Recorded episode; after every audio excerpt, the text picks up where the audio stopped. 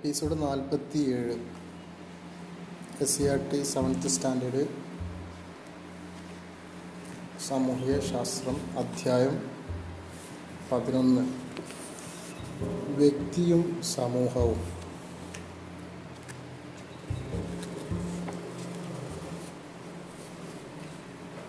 ആറാം ക്ലാസ്സുകാരിയായ മിയ എഴുതിയ ഡയറി കുറിപ്പ്. സാറ്റർഡേ ജനുവരി പന്ത്രണ്ട്. പതിവ് പോലെ ഇന്നും അമ്മ എന്നെ വിളിച്ചുണർത്തി. പല്ലു തേച്ച് മുഖം കഴുകി ഞാനും ചേട്ടനും പഠി പഠിക്കാനിരുന്നു. അപ്പോഴേക്കും പാൽക്കാരൻ എത്തി. അമ്മ ഞങ്ങൾക്ക് ചായ തന്നു. പത്രക്കാരൻ വന്നു. അച്ഛന്റെ അരികെ ഇരുന്ന് ഞാൻ പത്രം വായിച്ചു.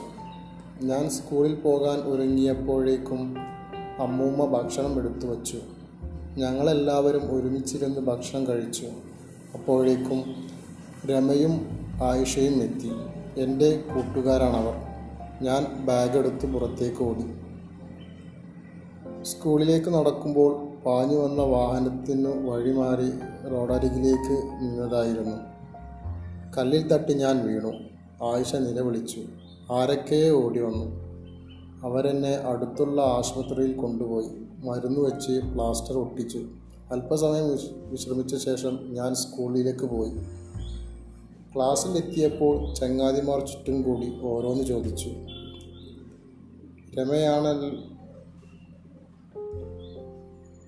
രമയാണ് എല്ലാവരോടും ഉത്തരം പറഞ്ഞത്. ബെല്ലടിച്ചു. ആദ്യ പീരീഡ് ഇംഗ്ലീഷായിരുന്നു ശില്പ ടീച്ചറാണ് ക്ലാസ് എടുത്തത്. ടീച്ചർ എത്ര ഭംഗിയായാണ് ക്ലാസ് എടുക്കുന്നതെന്നോ? എന്റെ കാൽമുട്ടിലെ മുറിവും വേദനയും മറന്നു.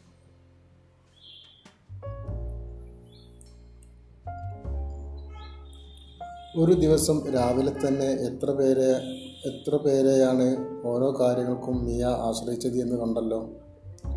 ഒരു ദിവസം അവസാനിക്കുമ്പോൾ നിങ്ങൾ എത്ര പേരുമായി ഇടപഴകാറുണ്ട്? ആരൊക്കെയാണവർ? അമ്മ അച്ഛൻ സഹോദരൻ സഹോദരി ടീച്ചർ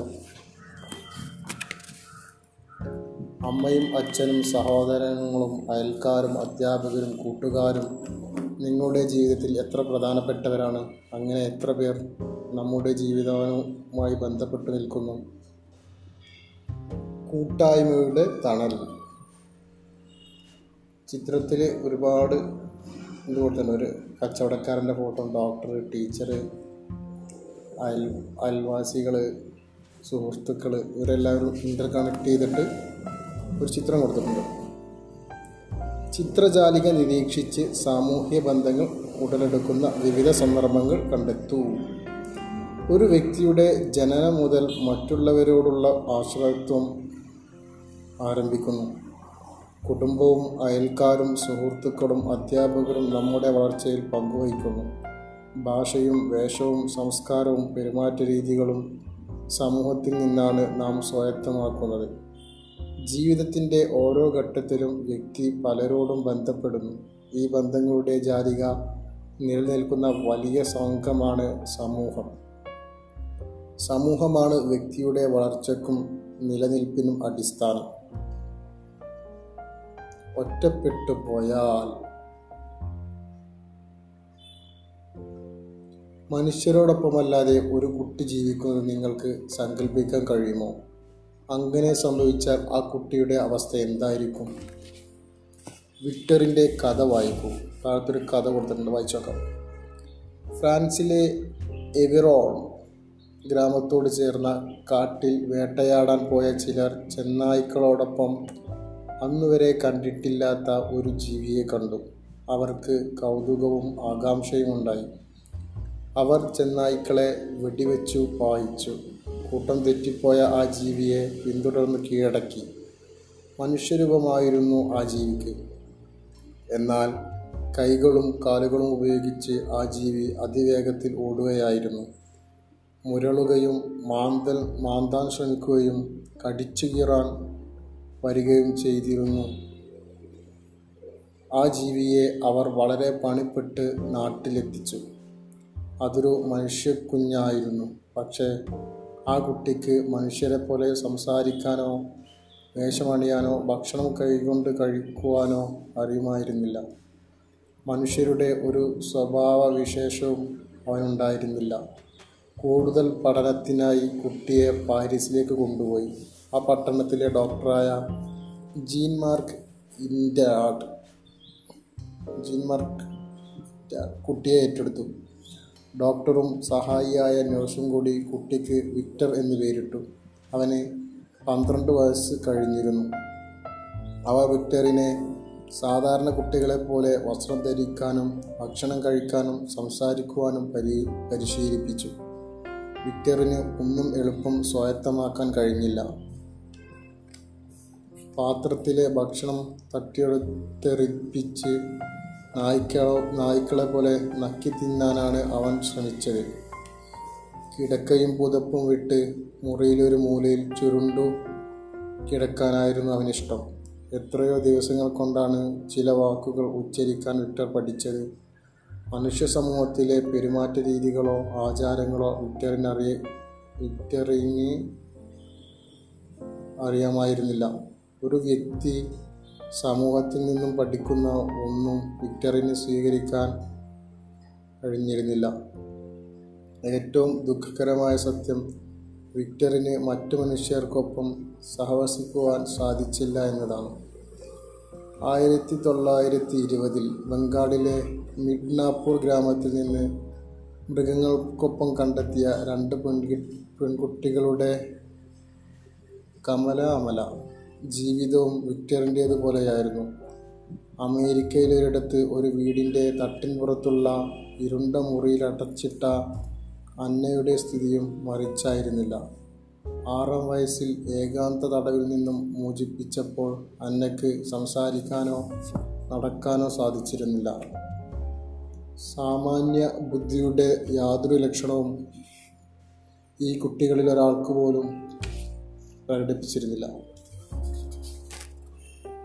സമൂഹത്തിൽ വളരാത്ത ഒരു മനുഷ്യന് സാമൂഹ്യ ജീവിയായി മാറാൻ സാധിക്കില്ലെന്നും സാമൂഹികമായ പെരുമാറ്റങ്ങളോ ഭാഷയോ ഒന്നും എളുപ്പം പഠിക്കാനോ പരിശീലിക്കാനോ സാധ്യമല്ലെന്നും വ്യക്തമാക്കാം. സമൂഹമില്ലെങ്കിൽ വ്യക്തിയുടെ വളർച്ച എങ്ങനെയായിരിക്കും?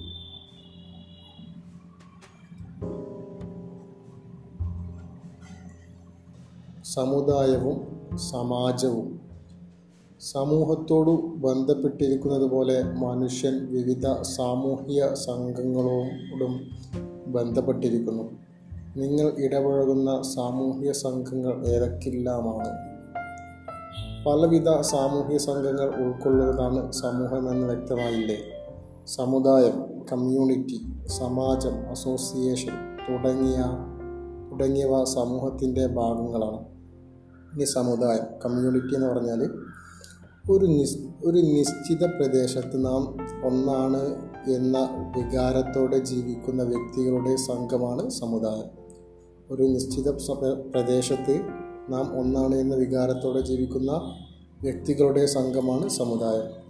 നിശ്ചിത പ്രദേശത്തെ താമസവും കൂട്ടായ പ്രവർത്തനങ്ങളും സുദൃഢമായ ബന്ധങ്ങളും സമാനമായ സാംസ്കാരിക മൂല്യങ്ങളും സമുദായത്തിന്റെ പ്രത്യേകതകളാണ്. സമൂഹവുമായി താരതമ്യപ്പെടുത്തുമ്പോൾ സമുദായം ചെറുതാണ്. എന്നാൽ സമൂഹത്തിലുള്ളതിനേക്കാൾ ആത്മബന്ധം സമുദായത്തിൽ നിലനിൽക്കുന്നു. എന്നാൽ ഒരു വ്യക്തിയെ സാമൂഹ്യജീവിയാക്കി മാറ്റുന്നതിൽ സമുദായം വലിയ പങ്ക് വഹിക്കുന്നു. അടുത്ത് സമാജം അസോസിയേഷൻ. നിങ്ങളുടെ സ്കൂളിൽ വിവിധ ക്ലബ്ബുകൾ പ്രവർത്തിക്കുന്നുണ്ട്?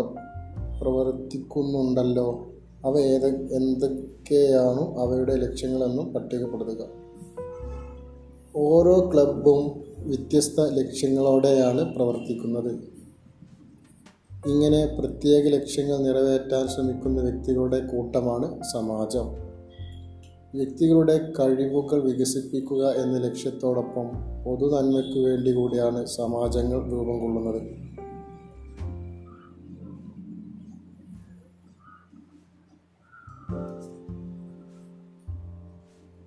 റെസിഡൻസ് അസോസിയേഷനുകൾ തൊഴിലാളി സംഘടനകൾ വിദ്യാർത്ഥി സംഘടനകൾ തുടങ്ങിയവ സമാജങ്ങൾക്ക് ഉദാഹരണങ്ങളാണ്. ഒരു വ്യക്തിയെ സമൂഹത്തിലെ കഴിവുറ്റ അംഗമാക്കി മാറ്റുന്നതിൽ സമുദായങ്ങൾക്കും സമാജങ്ങൾക്കും പങ്കുണ്ട്. ചില ലക്ഷ്യങ്ങൾ നേടുന്നതിന് വേണ്ടി ജനങ്ങൾ ഒന്നിച്ച് പ്രവർത്തിക്കുന്നതാണ് സമാജം. ബെക്കാർഡസ് നമുക്കും വെളിച്ചമേകാം. വ്യക്തികളുടെ കൂട്ടായ്മയിൽ നിന്നാണല്ലോ സമൂഹം ഉണ്ടാകുന്നത്. നല്ല വ്യക്തികൾ സമൂഹത്തിന്റെ വളർച്ചയെ വളർച്ചയിലും മാറ്റത്തിലും മുഖ്യമായ പങ്ക് വഹിക്കുന്നു. സമുദായം സമൂഹത്തെ സ്വാധീനിച്ച ചില വ്യക്തികളെ നമുക്ക് പരിചയപ്പെടാം. രാജാറാം മോഹൻ റോയ് ഗാന്ധിജി ശ്രീ നാരായണ ഗുരു. സമൂഹത്തിന്റെ വളർച്ചയിലും നിലനിൽപ്പിലും പലവിധത്തിൽ വ്യക്തികൾ പങ്കാളികളായിരുന്നു എന്ന് വ്യക്തമായല്ലോ. കുടുംബം അയൽപക്കം വിദ്യാലയം സമാജങ്ങൾ തുടങ്ങിയവയിലെല്ലാം വ്യക്തികളുടെ ക്രിയാത്മകമായ ഇടപെടലുകൾ മാറ്റത്തിന് കാരണമായി തീരാറുണ്ട്. സമൂഹം ഇല്ലെങ്കിൽ വ്യക്തിയില്ല എന്ന പോലെ വ്യക്തിയില്ലെങ്കിൽ സമൂഹവുമില്ല. വ്യക്തിയും സമൂഹവും പരസ്പര പൂരകങ്ങളാണ്. സാമൂഹീകരണം സോഷ്യലൈസേഷൻ എങ്ങനെയാണ് വ്യക്തി സമൂഹത്തിന്റെ ഭാഗമായി മാറുന്നത്? നിങ്ങൾ ശിശുക്കളെ ശ്രദ്ധിച്ചിട്ടില്ലേ? പരസഹായമില്ലാതെ ഭക്ഷണം കഴിക്കാനോ വെള്ളം കുടിക്കാനോ അവർക്ക് കഴിയില്ല. കുടുംബാംഗങ്ങളെപ്പോലും തിരിച്ചറിയാൻ എത്ര മാസങ്ങൾ എടുക്കുന്നു? സംസാരിക്കാനും നടക്കാനും കുട്ടി ക്രമേണ ശീലിക്കുന്നു. വളരും തോറും സംസ്കാരവും പെരുമാറ്റ രീതികളും തിരിച്ചറിയുകയും സ്വായത്തമാക്കുകയും ചെയ്യുന്നു. ഇത്തരത്തിൽ ഒരു വ്യക്തിയെ സമൂഹത്തിൽ ജീവിക്കാൻ പ്രാപ്തമാക്കുന്ന പ്രാപ്തനാക്കുന്ന പ്രക്രിയയാണ് സാമൂഹികരണം സോഷ്യലൈസേഷൻ. വ്യക്തികൾ സമൂഹത്തിന്റെ സമ്പ്രദായങ്ങളുമായി പൊരുത്തപ്പെടാൻ പഠിക്കുന്ന പ്രക്രിയയാണ് സാമൂഹികരണം ഓക്ബോ ആണ്.